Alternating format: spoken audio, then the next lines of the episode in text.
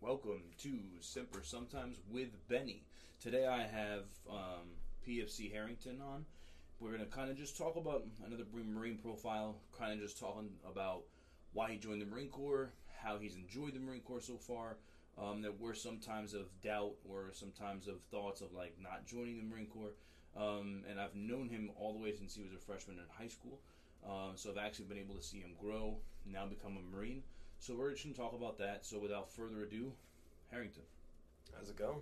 It's going good, man. Uh, I just want to thank you, number one, for coming out here. I really appreciate it. Um, so kind of just tell us, you know, why. So actually, I'll give a background story. So the first time I met you was at a table setup in Colts Neck High School with Sergeant Cornish he was the recruiter that I was going to end up taking for taking over for um, inevitably, and I remember you just being that guy who always had a, either a Marine Corps T-shirt, a Marine Corps hoodie on, um, and then later on we ended up you ended up switching schools, and I found you again, and I was like, dude, really? Now you're the now you're that kid in this school. Um, but I remember that there was times where like you went from like being all gun ho about joining to then all of a sudden I'm hearing rumors of like, hey, Harrington's not joining the Marine Corps anymore. He's just going to go to college. And I was like, get the fuck out of here. Um, and then I knew that I had to talk with you and your parents and not let that happen. Um, and thankfully, it didn't happen. You joined the reserves like I told you to.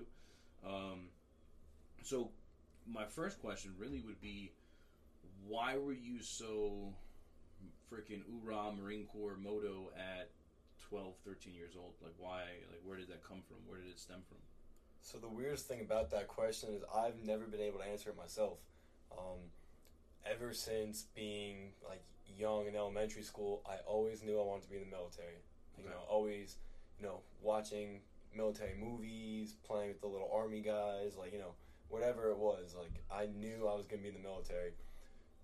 Come freshman year, I was in the uh, junior ROTC program at Colts Neck High School which is kind of where I got to learn more about each branch and what they offered, and you know, just just more about them. And having our senior instructor be a major in the Marine Corps is really what inspired me to be like, wow, like a set of dress blues. Mm-hmm. That was like, that was my goal. I saw that and I was like, that is like the sexiest uniform out there. Nothing is better than that. That's what I want. So really learning more about the Marines, you know, I talked when I would talk to Army, Navy, Air Force, like, oh, why do you want to be a Marine? Why don't you want to join our branch? Every time I give them the same answer, I said, it's the pride. Mm-hmm. It's earning that e- Eagle Globe and Anchor. And they would always tell me the same thing. That's the stupidest thing you could say. Why does that matter to you? And every time, like I, I couldn't help but just tell them, be like, no, it's it's not stupid. Mm-hmm. That's what I'm working for. That's what I want. Yeah. That's what I need. Mm-hmm. And then, you know, the other thing behind it is I have family history in every other branch but the Marine Corps. I happen to be the first Marine in my family. So, like, you know, being that first Harrington in the Marine Corps, as far as like my family line goes, like that was also very special to me. You know, starting so, my own thing. So what happened where like there was a point in like your junior senior year where you decided that maybe I guess joining the Marine Corps wasn't the thing, or maybe going to college first was. Like, kind of run us through that. Like, what mm-hmm. what happened all of a sudden where you were like, eh?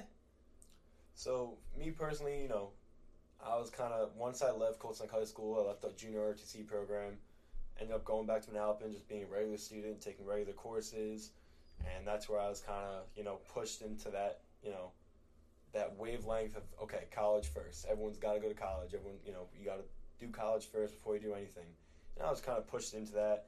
Um, just the education system because like you know, you know how that works yeah. being a recruiter. So, so you felt that you were pushed towards that more so just to, just by your educators, by the, the tuition, like the yep. people in the school. Yep, and you know I I still told myself you know okay let's go let's say I go through two years of community college I'm still going to join the Marine Corps this way I have some college background already and then once I'm in the Marine Corps two more years I got finished up that'd be no big problem but then looking at it, you know, what, where I finally made my ultimate decision to just send it and join right out of high school was I didn't want to be that guy that, you know, oh, I'm going to go to college first and then I'm going to join the Marine Corps. Mm-hmm. Because there's, you know, plenty of people out there that just hit you with the, oh, yeah, I almost joined.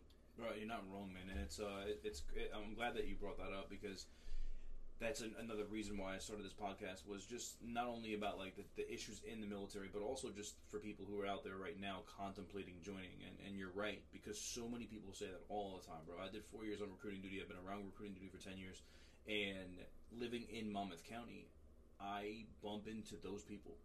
Those people who told me four years ago, "Oh yeah, yeah, yeah, bro. I'm just gonna I'm gonna do college first, then I'm gonna join," and then they never join, or they get arrested, Mhm. or they break their back, or they get an injury where they can never join the military, and now they're coming in the office like, "Oh, bro, what the fuck?" And I'm like, "Bro, you fucked yourself over. Like I told you straight out, you had to do this, this, and the third. You didn't do it." And you know, and the and the thing is like coming having that conversation with you because a, a huge part of it was like your I remember your parents their thought process was and a lot of parents have this thought process oh get your degree first then go in. Mm-hmm. and it's a huge misconception because like like bro first of all I'm, i will never my thought processes have changed. Um, i used to be like college is effing stupid you're a dumbass if you go to college. Now i've changed my minds only because i'm never going to say college is dumb but the fact that you are paying full price to go to college and then probably not get the job that you want and or you're going to change your major thousands of times before you really find out. Um, it, it's it's kind of just a, a waste of money in that point. Because like for instance right now i currently work at a college i'm not going to say the name and when i tell you it's so crazy that i can be on the phone with a 19 20 year old person and tell them how much the tuition costs they won't even bat a freaking eye. They're like yeah let's sign up right now. Hey man it's 32000 let's go. Dude let's go. Full send. And i'm like bro but that's only one year. Oh yeah i know. It's and it's like wait a minute. So you're just a completely well that, yeah future me's got to worry about that. I have time to pay it off. It's not a big deal. But then you have people who like i have you know one guy i talked to this week. Guy's 35 years old. Um, and now he's talking about going and doing this program and he's like i've gone i have a bachelor's degree i have a doctorate i've gone to this college i've gone to this college but now I don't feel like I want to do that anymore. So people literally, like my own sister, my sister's about to be 40, I think. Um, Jennifer, if you're listening, I apologize. I don't know your age, but whatever. But she's now, you know, a mother of two, and now she's realizing that maybe the job field that she's in isn't the job field she wants to be in. And she spent hundreds of, like, at least a hundred grand, probably. Maybe I'm wrong, but she spent a lot of effing money putting that time into a degree, and now suddenly, years later, she doesn't want to do it. Mm-hmm. You know, whereas someone like me, I have my GI Bill. I haven't gone back to school yet, but like right now, um, I did a couple of different things where I looked at some different schools, and I can go to DeVry right now, and with everything that I have from the Marine Corps, my transcripts, I can literally get a bachelor's degree in counseling in two years, and I would literally just only have to go to school for no, it's a year and a half through DeVry, and I would have a bachelor's degree and the Marine Corps GI Bill pays for it. Or because I'm actively in the military, I can go to DeVry for $250 per semester hour, which is half price of what a normal civilian would pay. So I could literally just use that advantage and then just keep my GI Bill for my kid. So it's that's why it's I'm not saying it's stupid and idiotic to join them to, to go to college. I'm not saying that, but if you can get it at a cheaper rate because you're in the military and or get it for free, then why wouldn't you? And again, I, I get it. Not it's not for everybody, but the problem is, is that a lot of people just don't know that it's for them because they never went looking. Mm-hmm. Um, so how do you feel now that you know you made the decision to go to boot camp and go the reserve route? Like, how does that feel? I don't regret my decision for the world. Like nothing in my mind changes it. Like of course throughout boot camp, like those of you that know, like you're gonna have your times of doubt. You're gonna question, you know, why did I do this? Why am I here? But like in the end, once once you get that Eagle Globe and Anchor placed in your in your hand, and you know you walk that parade deck, and you go through all your trainings, and you know you meet you meet people that you're gonna talk to the rest of your life. It's a whole different experience. Like you know, I I talk to my boys all the time back at home. You know, yo, why didn't you join with me? Yo, why aren't you joining? Or like, you know, are you thinking about it? Like, mm, it's always the same thing. No, bro, I don't want to go to war. I don't want to die. And it's like it, that's not what it's about. Yeah. It's not. Dude, and, and it's crazy that you say that because like people think that people literally like, oh, if I join the Marine Corps, I'm gonna die tomorrow. First of all, there's people who've been in the Marine Corps for twenty some odd years and have never deployed. Literally, like Yeah. they're there. Like, and Mhm. especially in the world in which we live in right now, like there's people out there who have never deployed and never will deploy because it's their not their job to. And a lot of people don't understand. it. A lot of people think like I have people all the time like how many people you kill, bro? I've never killed anybody. Like just because I'm in the Marine Corps doesn't mean I'm some crazy dude. Mhm. Or so, not I don't mean that like that, but like it doesn't mean that I have severe PTSD and I can't live my life, you know, because I was out there in the war zone. Like, bro, there's jobs that don't number one correlate to that, and it's also just the idea that at the same time you can meet people out there who have who are s- supply guys who went on combat missions, but that's because they volunteered or that because they needed it. So realistically, people don't understand the fact that like, listen, just because you joined the military doesn't mean that you're going to go to war. Doesn't mean that you're going to go get shot at. Doesn't mean any of those things. Like I haven't been overseas in ten years. Um, but when you bring that up, it's crazy to think about it. And it's something I always used to say to people on recruiting duty, like when I would talk to young men and women, is people will tell you that they won't join the military, right? When you ask them, but how many friends do you have that are going to college right now for criminal justice because they want to go become a cop? And it's like, wait a second, you won't go overseas and hold a weapon for like seven months, but you'll go and become a cop or hope to become a cop and put a pistol on your waist every day when you wake up. That's the first thing you do. You're you're talking about doing something every single day, being at an, in an active war zone because pe- look at everything going on in America right now. Oh my god.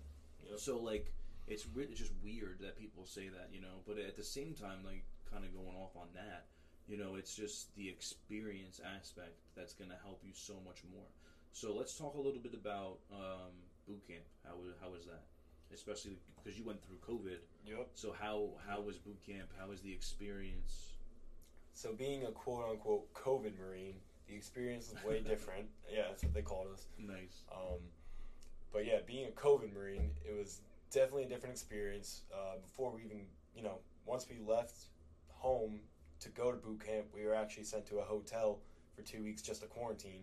Mm. Where for those two weeks, we sat in a hotel room, maybe left the room twice to do paperwork, and you know, you got three meals a day. You got a temp check, you know, zero six when you woke up, and a temp check at 2000, 8 o'clock before you went to bed and that was just the same thing every day. You just sit in your room, watch TV, you know, make up a dumb game with your roommates. Like you just figure it out, and then you know, you test negative, you go to boot camp. You test positive, you and all your roommates stay in quarantine for another two weeks, Oh wow. which was the crazy part. That sucked. I know a lot of people actually got held back, which I I couldn't do because I could not stay in that hotel any longer.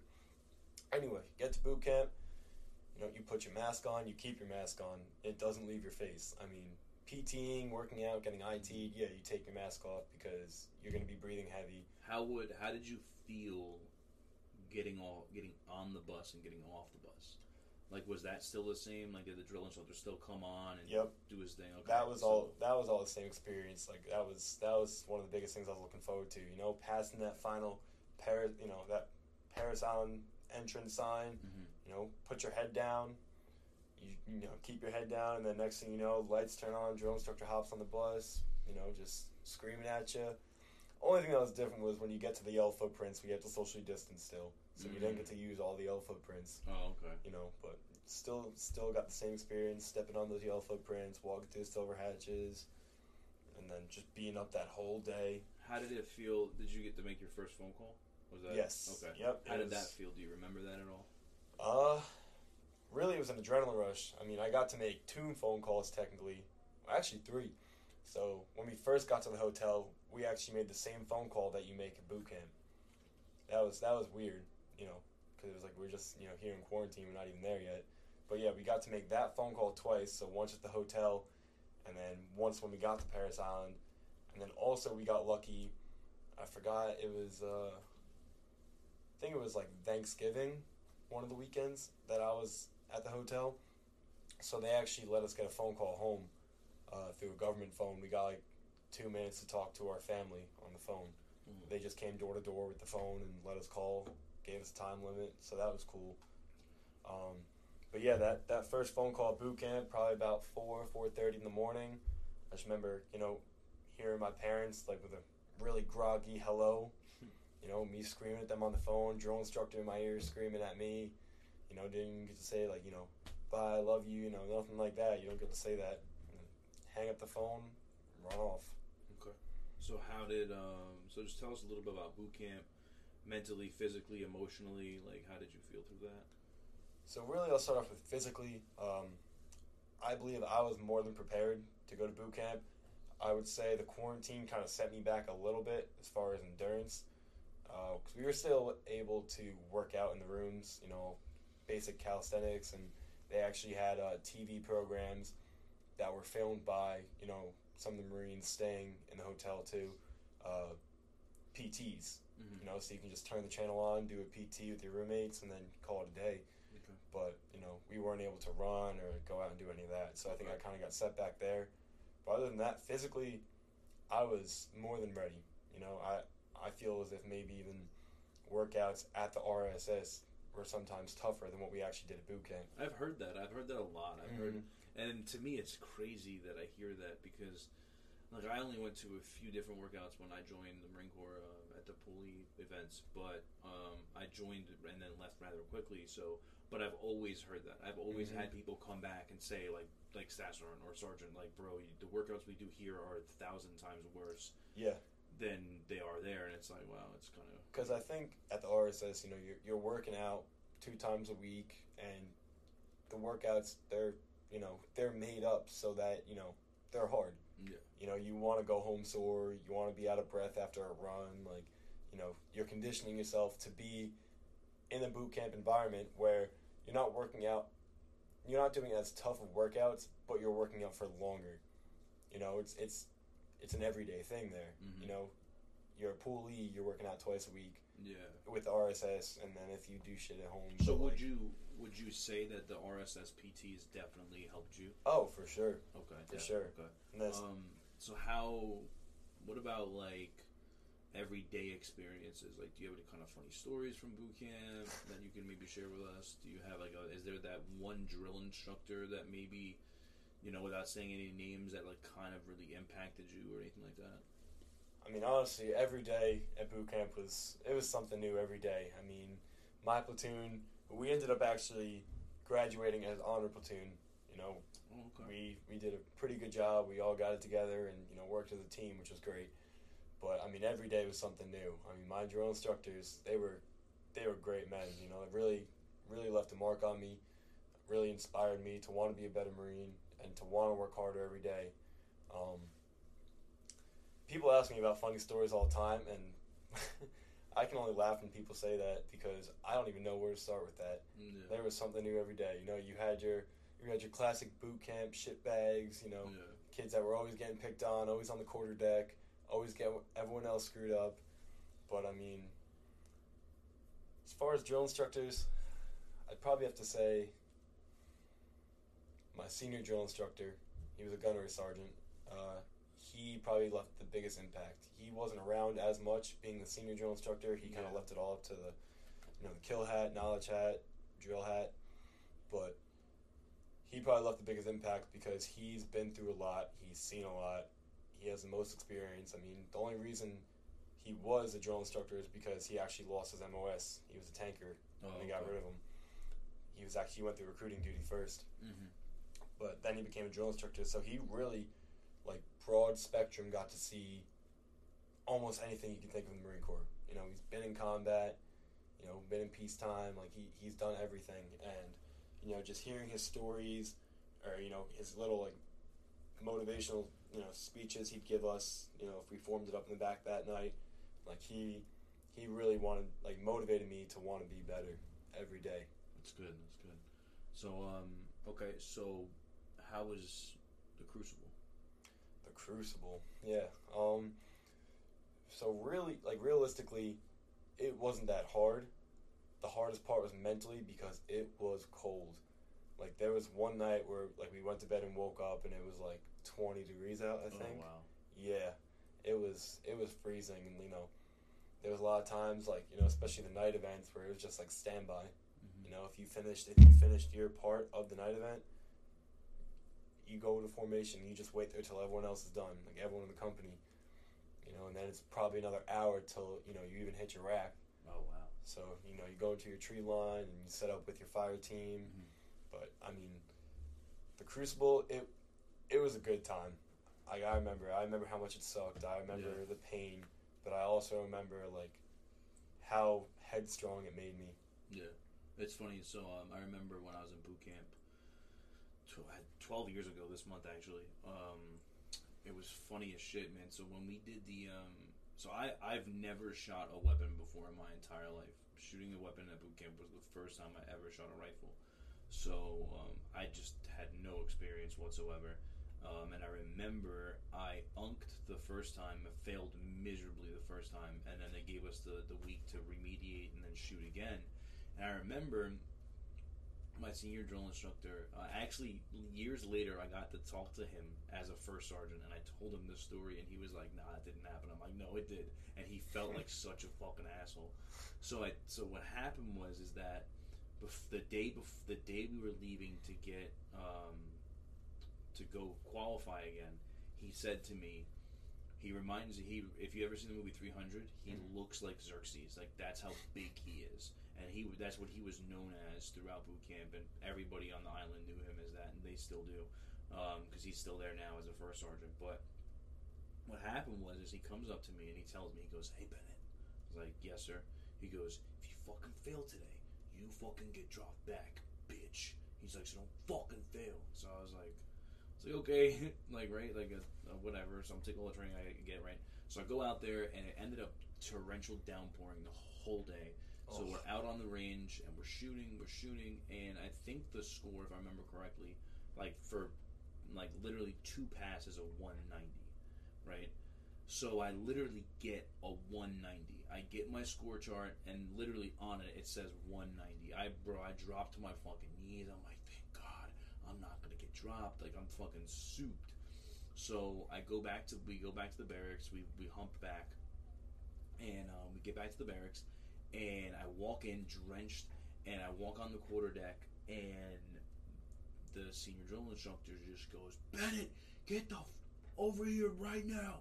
So I go running, and I and I'm like, yes, sir. He's like, so how'd you do? I was like, sir, this recruit passed, sir. He goes, so you want to be an effing integrity violator? Like I don't know you failed, and I'm like, no, sir, this recruit passed, and he's now he's like, you're fucking arguing me. He's like thinking that I'm like going against him, that I'm lying. And I'm like, no, sir, like I passed. I got a 190. Like I literally passed. So then all of a sudden, my, the kill hat, the freaking all the rest of the instructors now they come over and they're screaming and they're and he's like and they're all like you're gonna say he's a liar da da da so i'm like bro really? So they literally tell me to pack up all my shit put it all in my sea bag pack everything up and then i'm gonna get dropped. So then i don't know if they have this still but right by the head right by the head and um, for those of you who don't know head is bathroom.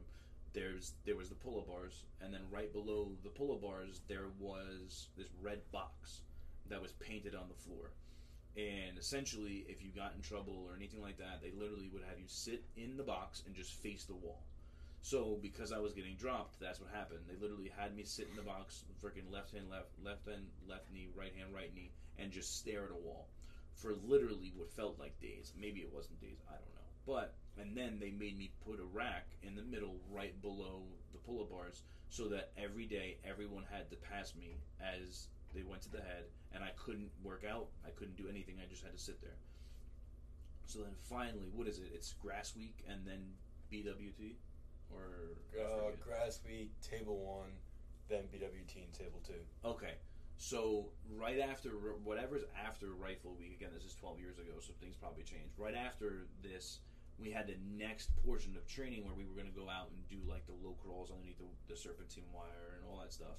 So what happened was is that they just it was me and this other dude, and there was a couple other people who were getting dropped. They have us both go out there, and we're literally all of our recruits that were in our platoon. They're just going and they're getting just destroyed out there in the sand, like low crawling through you know, underneath the wire and everything. And all of a sudden, the company first sergeant comes walking up, and I'm sitting on the ground, and I'm doing rifle watch with this other kid who had, who was getting dropped from platoon 1068. And the first sergeant comes up, he pulls out a flip phone, and he's like, "Hey, recruit so and so, call your family and tell them that you're getting dropped and then you're going to be dropped back two weeks. So the dude takes the phone, calls his family, tells them. Now I'm sitting there. I'm like, well, what about me? Like, where's my phone call? I'll get a phone call. So the first sergeant just turns around and he starts walking away, and I, I just stood up and I was like, "Excuse me, sir." First sergeant, I, went- no, I said, "Excuse me, sir. This recruit requests permission to speak to the senior to the first sergeant, sir." I guess I don't remember. And um, he goes, "What?" And then my drill instructor comes running over my senior, like, "What the fuck? Why are you trying to talk to him? You don't fuck like I, well, who am I to be talking to this dude, right?" so the first sergeant goes, "Hey, relax." He goes, "What's going on, recruit?" And I said to him, I was like, Sir, this recruit was told that he failed and that he was being dropped back. And the first sergeant goes, What's your name? And I said, It's Bennett. And he looks at the paperwork, he starts f- going through it, and he goes, No, you got a 190. So I'm standing there, and I all of a sudden I get this grin on my face, and in my head I'm like, "See, I fucking told you, motherfuckers, I didn't fucking fail." and um, all of a sudden, my senior drill instructor grabs my rifle off the ground, takes it, chucks it into my chest, and he's like, "Get the fuck back to work, you lying son of a bitch." He's like, "I knew you didn't fail," and I'm like, "Wait, what?" I'm like, "I'm like, bro, you kidding me?" So now I'm, I'm freaking low crawling through the sand, and I'm like, bro, I'm freaking ready. Like I I need to just kill it. Like the rest of boot camp, I need to just kill it. And then all of a sudden, this staff sergeant, I will never forget. I had two staff sergeants that literally were on my ass every single day. They would come up to me behind my ear in formation, and they would just be like, "Hey, Bennett," and they would do it all fucking time. And I never forget them, both of them. And uh, I, I still talk to one of my drill instructors to this day. He's just he's actually retiring right now. He's going to be on the podcast, but I'll never forget it. The two of them. One was really really short. I, I don't know his race, but he was Hispanic. Um, and then there was this other guy who was really really tall, and he was an African American. The two of them just come running out of nowhere, like they saw me now being there, and they both get on the ground and they just start kicking dirt in my face. And he's like, you motherfucker, I knew you best. You just wanted a fucking break. He's like, I'm gonna fucking destroy you for the next fucking two months. You're fucking done. And dude, literally, every single day for like what felt like forever, the two of them, bro, I would do. I can't count how many push-ups. Like the, it was insane, bro. Like, but it was just so funny how like I literally sat here and told you I didn't fail, and now you're putting it on me that I lied. It was shit was funny, man. Yep. But um, so you you graduate boot camp. How did that feel? How did getting your EGA feel? How did did you cry? Did you not cry? Some people say I never cried. I'm like, okay. Yeah, no, I cried. I definitely cried. Um, you know, I had I had friends before me who became Marines. You know, a year or so before me, and they were like, "Oh, you know, don't cry at the EGA ceremony. You're gonna look like a little bitch, or like whatever." And I'm like, you know what? No, like I just worked my ass off the past three months to earn this. Like it's emotional. Yeah. You know, not like you know, not many people can say they did this, and Yeah, yeah. I did it for myself. So you know, it's emotional. So yes, I cried at the EGA ceremony, uh, and then graduation was bittersweet. You know, it was great because we're like, okay, great, we're done. We leave tomorrow. Like, can't wait to get off this island, mm-hmm. whatever.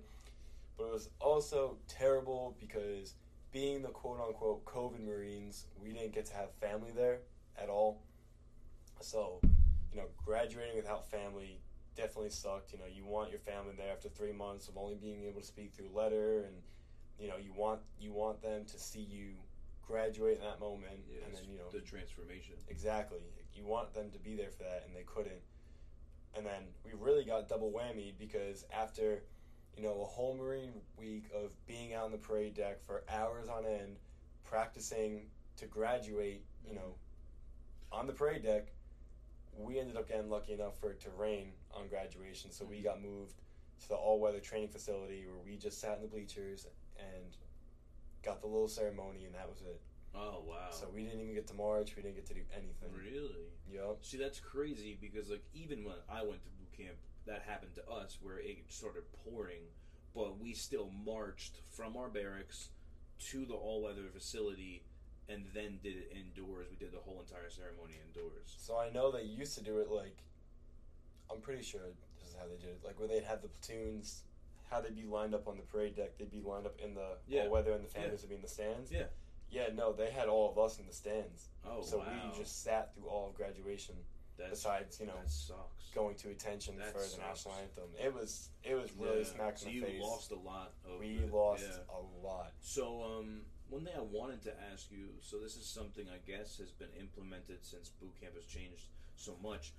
So, for us, we literally did the crucible, got our EGAs. Then that same morning, we had Warriors breakfast, and then we went back to the barracks. But we still referred to our drill instructors as sir, not by their ranks. But now, from what I understand, is that you guys have quote unquote Marine Week and now you can actually talk to them as sergeants and like so do you feel clearly you don't know how it felt for me but like do you feel that that works do you feel that that makes sense do you feel like like what do you think I mean, I, I agree with it. I mean, we so it's actually two Marine weeks, which I feel might be a little much because we kind of throughout those two weeks, it's you know all about like gear return and making sure the house is clean for the you know the, the next incoming recruits. And then there's also a lot more classes as far as like the SAPR, yeah you know. Uh, So I heard, sorry to interrupt you, but I've been told by many people that, like you said, it's just too much. It's like because I've asked people, like, Mhm. what do you do when you graduate after this? And they're like, nothing. They're like, we don't do anything. Like we have a couple classes, but realistically, we're sitting in a squad bay doing nothing, yeah, and we don't do anything. We so it's kind of like you went through three months of bullshit, and now all of a sudden it's just two weeks of nothingness and monotonous hmm and like you don't like you pretty much someone was telling me that all you guys literally do is just iron your uniforms and Mhm. tidy up the house for That's two weeks and that's all you do yeah. And then you just wait for chow to like chow to chow. so it's kind of like just a pointless fucking two weeks of Yeah. of nothingness hmm I mean, I definitely think one week could be useful because, you know, having that transfer, being a recruit, and you know, referring to yourself as this recruit, and you know, talking to your drill instructors, you know, addressing them as sir, ma'am. You know, I think, I think one week would be beneficial because it's kind of prepping you to move on to MCT and job school, and then eventually the fleet. Where so you feel like one week would be beneficial I think one week- two is just one like, is why? sufficient. Two is two is too much because I just think that transition from you know this recruit and sir, I think it's nice to be like, Mhm. oh, staff sergeant, I like Yeah. sergeant, I yeah yeah like you know I think it's nice to have that transition to kind of break you out of that being a complete boot. You know, Yeah, I think it's nice to have that.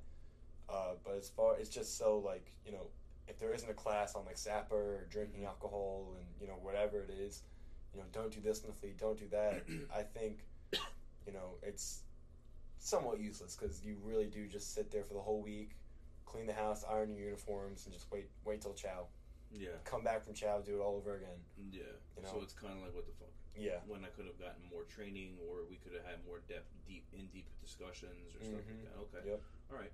Um, okay, so let's move on from that. You go to boot camp now. You go to MCT. How was Marine combat training? And you don't, you didn't. So you just so I understand, you literally went boot camp and then all through your training, and then you were able to finally see your family. Yep. So you Seven didn't have- months later. Oh man. Okay. Yeah. So so really, it, it's kind of like you did a deployment. not not really, but you Time spent seven months without talking or seeing your family, and Mhm. really just like phone calls. But so how was um, Marine combat training?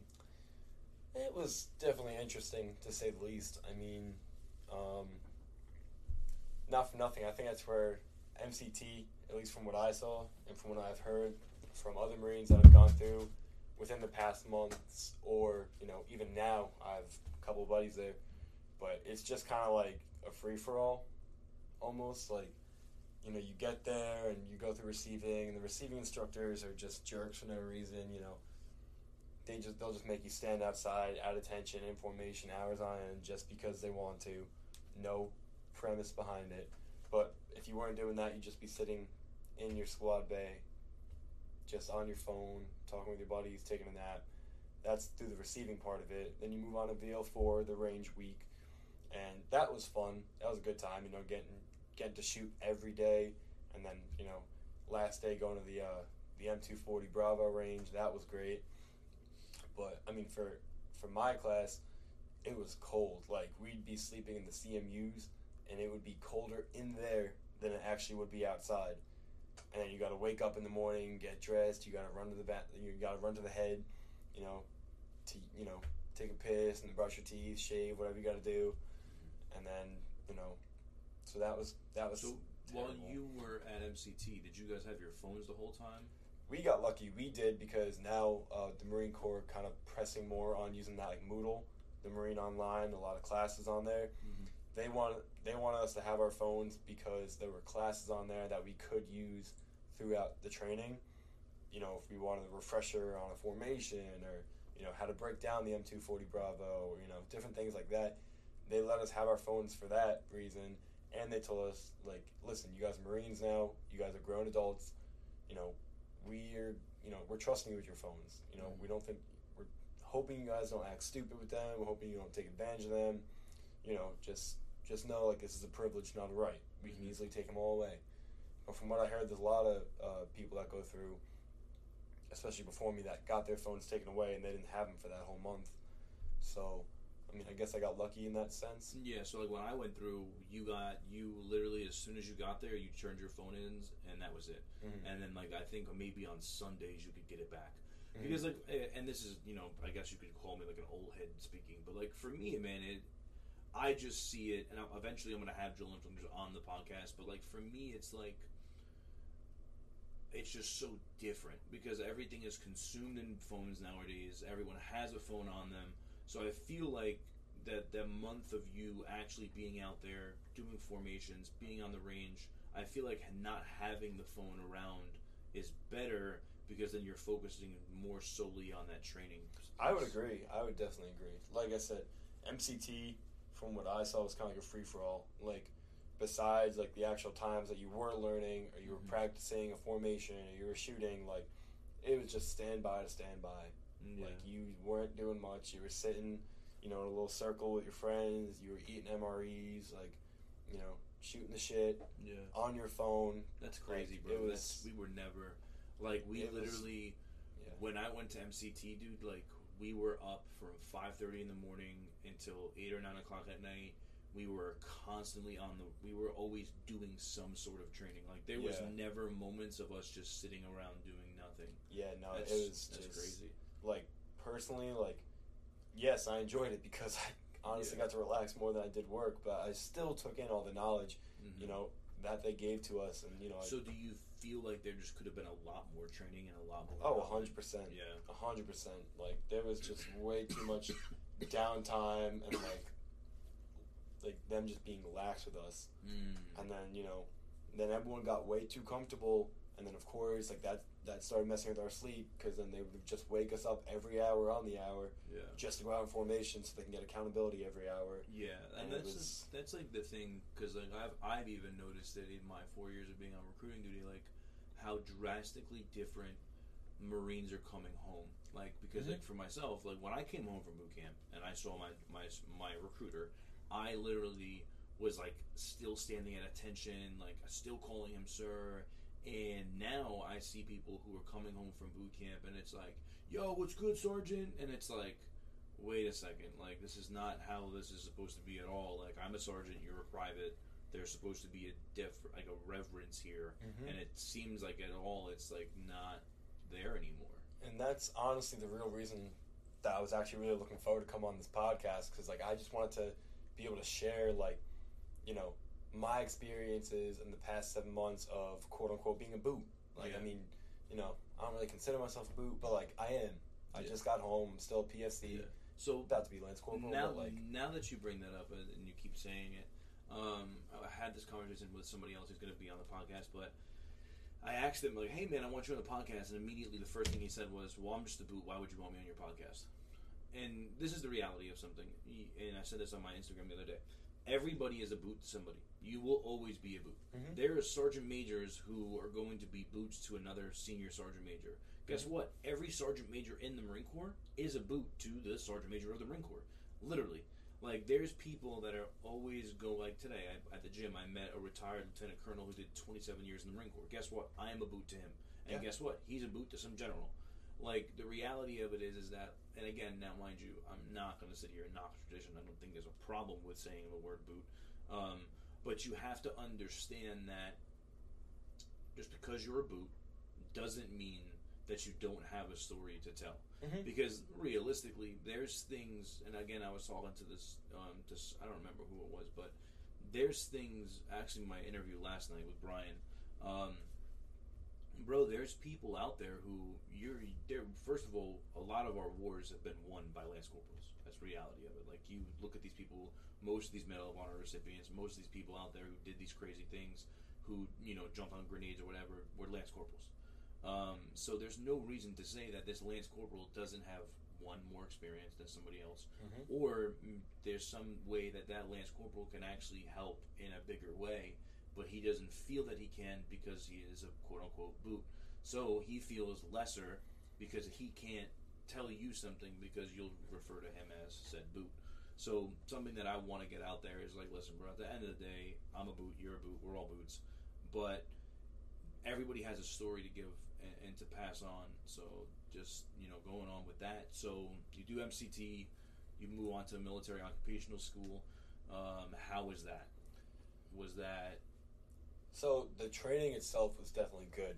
It was, you know, it was a good time. It was, you know, cool experience. Got to drive the Humvees, the MTVRs, and the LVSRs. Like that was cool because like that's something you know normal people don't get to do, Mhm. and most people in the military don't get to do unless you are that you know MOS. yeah? Um, so the training itself was actually great. You know, I was I was very happy to be able to learn about those vehicles and be able to drive them, be licensed to drive them, and now like continue on my Marine Corps career, being able to drive them. Um, as far as the base, I was over at Fort Leonard Wood, uh, as you were, and um, it was definitely different. You know, still COVID times. You know, we didn't get the off base liberty it was you know still pretty locked down. We had to wear masks, and it wasn't until like a week or two before I left where they actually opened the base up, uh, back up to civilians to come on. And not that we were really supposed to, but there definitely were Marines that would invite their families to come on, you know, during a Libo weekend, mm-hmm. and you know they'd you know get a taxi up to the front gate, sign their parents in, and then they'd go to the PX, go have like a family lunch, Yeah. or you know do whatever, walk around. So so you would say pretty much COVID kind of fucked your entire experience of boot camp. MCT and A hundred percent. That sucks, man. It, it sucks, but I, I- but I like now mind you, for people who are listening that are higher rank and people that are on Parris Island and all that stuff, you got we all got to remember and take into account that no one had ever expected a pandemic to happen, No. and then no one. This wasn't something that whether you were on recruiting duty or whether you were on you know journalism duty or whether you were just in training status no one knew how to deal with this. So No. really, it was just thrown together like, "Hey, this is the best we can do for right now."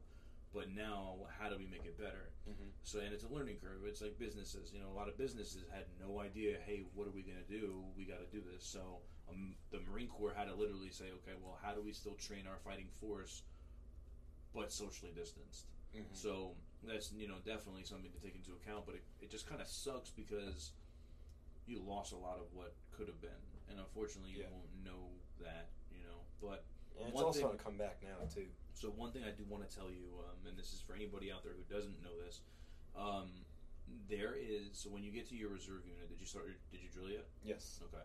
So if you don't know this, immediately talk to your sergeant, talk to whoever's in charge. Well, go, you know, talk to your corporal, and then go move up the chain of command. But as a reservist motor T, there is a form that your commanding officer can sign off on to where you can actually go get your CDL for free. So because you already have all your licenses, what you do is just you take that form and your commanding officer signs off on it, your platoon sergeant signs off on it, I believe, um, and then you bring it to the DMV, and then literally instead of taking the whole entire driver's test, all you have to do is take the is take the written test. So the uh, the driving test and the hours that all gets waived, but the written test you have to do. Now, mind you, in the state of New Jersey, I believe you have to be 21 to get a CDL, Mm-hmm. But it's just something to be cognizant of because a lot of people don't know that, and then they get out of the Marine Corps and they're like, "Oh, yo, I heard about this thing," and it's like, "Well, you're out of the Marine Corps. It's Too late. so there's definitely that too. Um, so now that you're, so how was your first drill? It was, you know, it was okay, and I only say that because the fact that uh, even though I had already checked in before my drill, they almost made me check in again. So now I was just running around the headquarters the whole time, getting signatures from this person, that person, you know, going to supply, getting all my my CIF gear issue, and so pretty much the whole weekend I was stuck up the headquarters, Mhm. running around doing a, another check in. Yeah. Um, but then the last like couple hours of the Sunday, they actually just had me go down to the motor pool and do some work, and all we were doing doing was like like the PMCS, you know, looking around the truck, checking everything, making sure they run how they're supposed to. And, Yeah. uh, we have a lot of mechanics at my unit too, so like it's a lot of cross training as far as operators and mechanics, which is really cool because then you get that. Not only my operator and I'm my license to drive this vehicle, Mhm. but now I also know what goes into it, how to work on it. You know, you know this doesn't sound right. Oh, it must be this, and like I have to Yeah. look at these things. So that's obvious. That's really interesting. No, that's good, man. And uh, the biggest piece of advice that I would really give you, I'm Motor T2, so I've been around and done what you're doing. The biggest thing that I would tell you, um, and this is for anybody out there, is being a reservist can either be the best thing ever or it can be the worst thing. The reason why I say that is because there's a lot, like me, I got lucky. I say that because I was literally in the Marine Corps. I checked into my unit in, I think, April of 2009, 2010. And then, literally, my first drill out at Fort Dix, um, we had a lieutenant come up to us and he was like, Hey, we're deploying to Afghanistan and our workup starts in October, and then you guys are going to be activated from November 1st all the way until November until December of next year. So literally, I wasn't even in the Marine Corps a whole entire year, and I was now getting ready to deploy to Afghanistan. Now, mind you, there was a lot of people who literally checked in the weekend after me, and because they were one weekend shy, they couldn't go.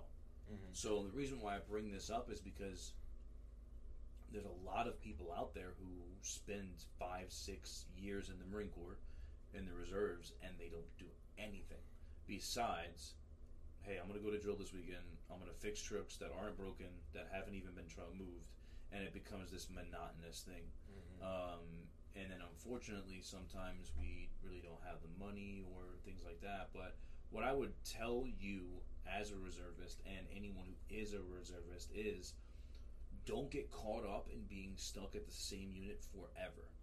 Meaning, you're obligated to that unit, but you can augment yourself and you can actually go on active duty for a year, for two years. Like, there's programs out there.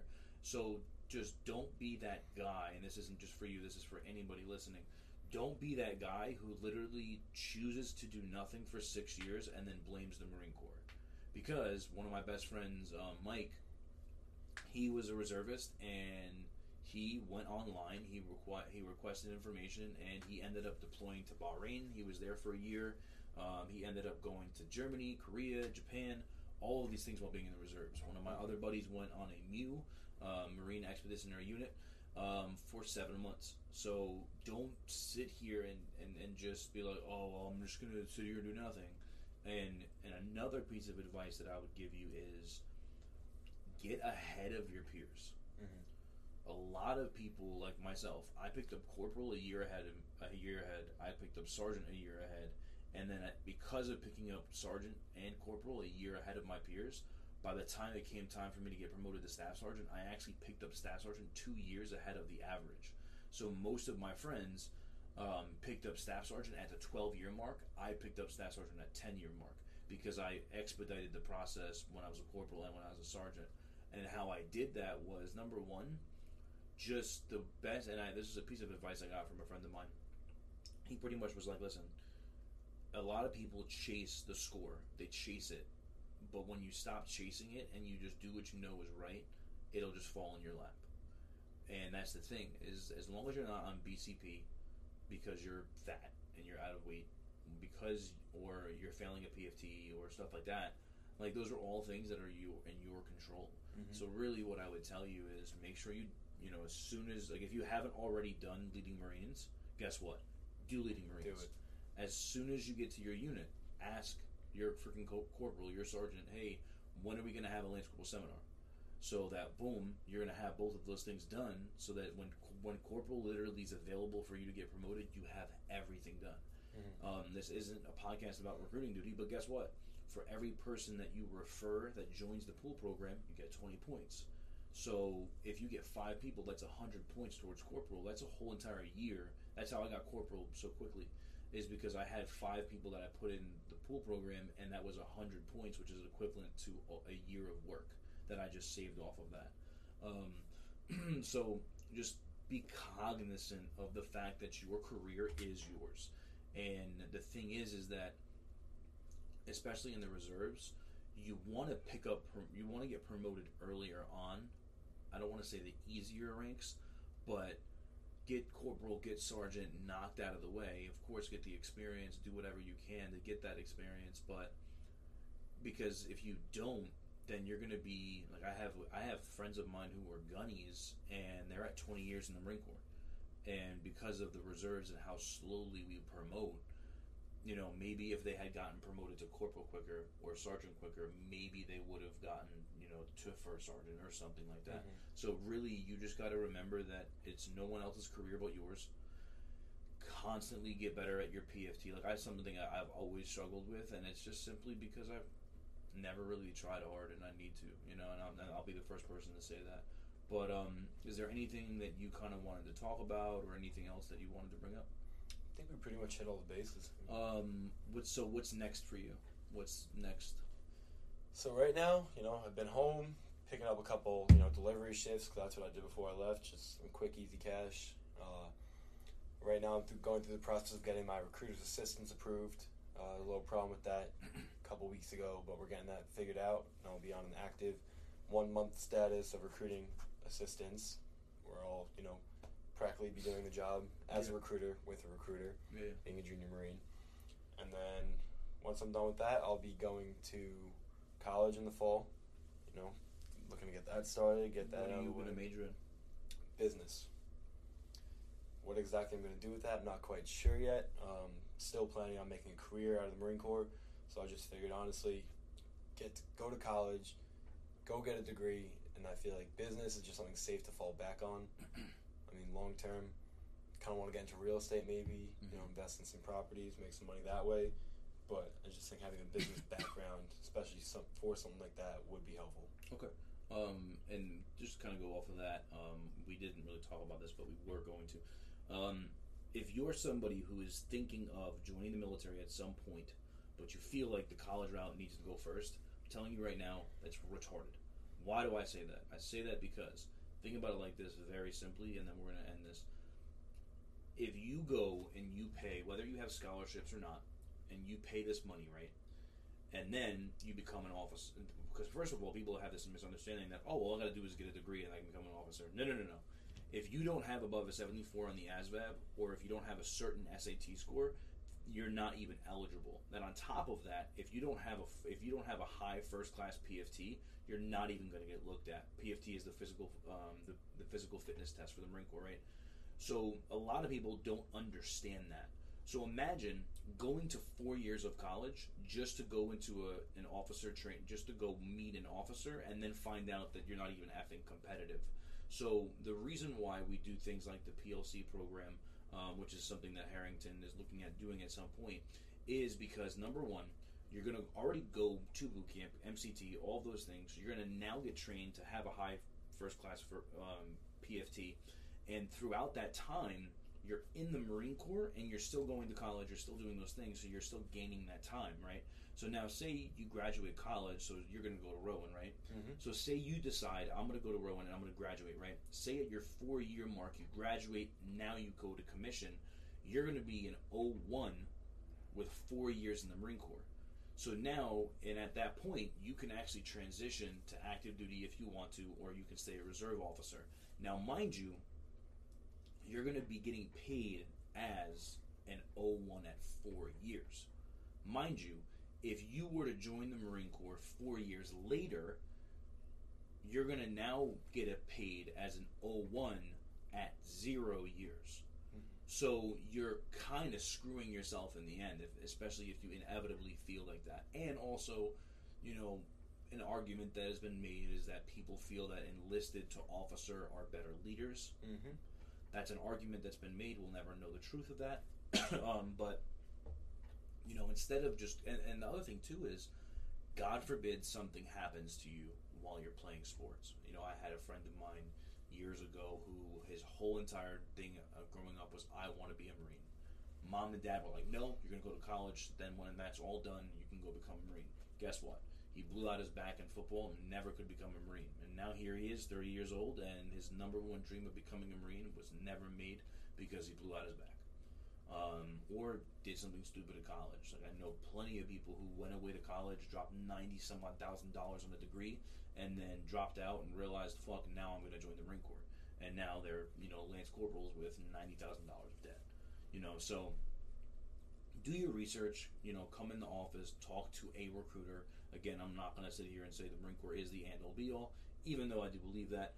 Um, but at the end of the day, you know, you really have to just do your research and have an understanding because so many people will say, "Oh, that's not for me," but then you ask them if they know anything about it, and they'll say no. Um, so I just want to thank you for coming out, and I really appreciate it, man. Of course, thank you for having me. Yeah, definitely.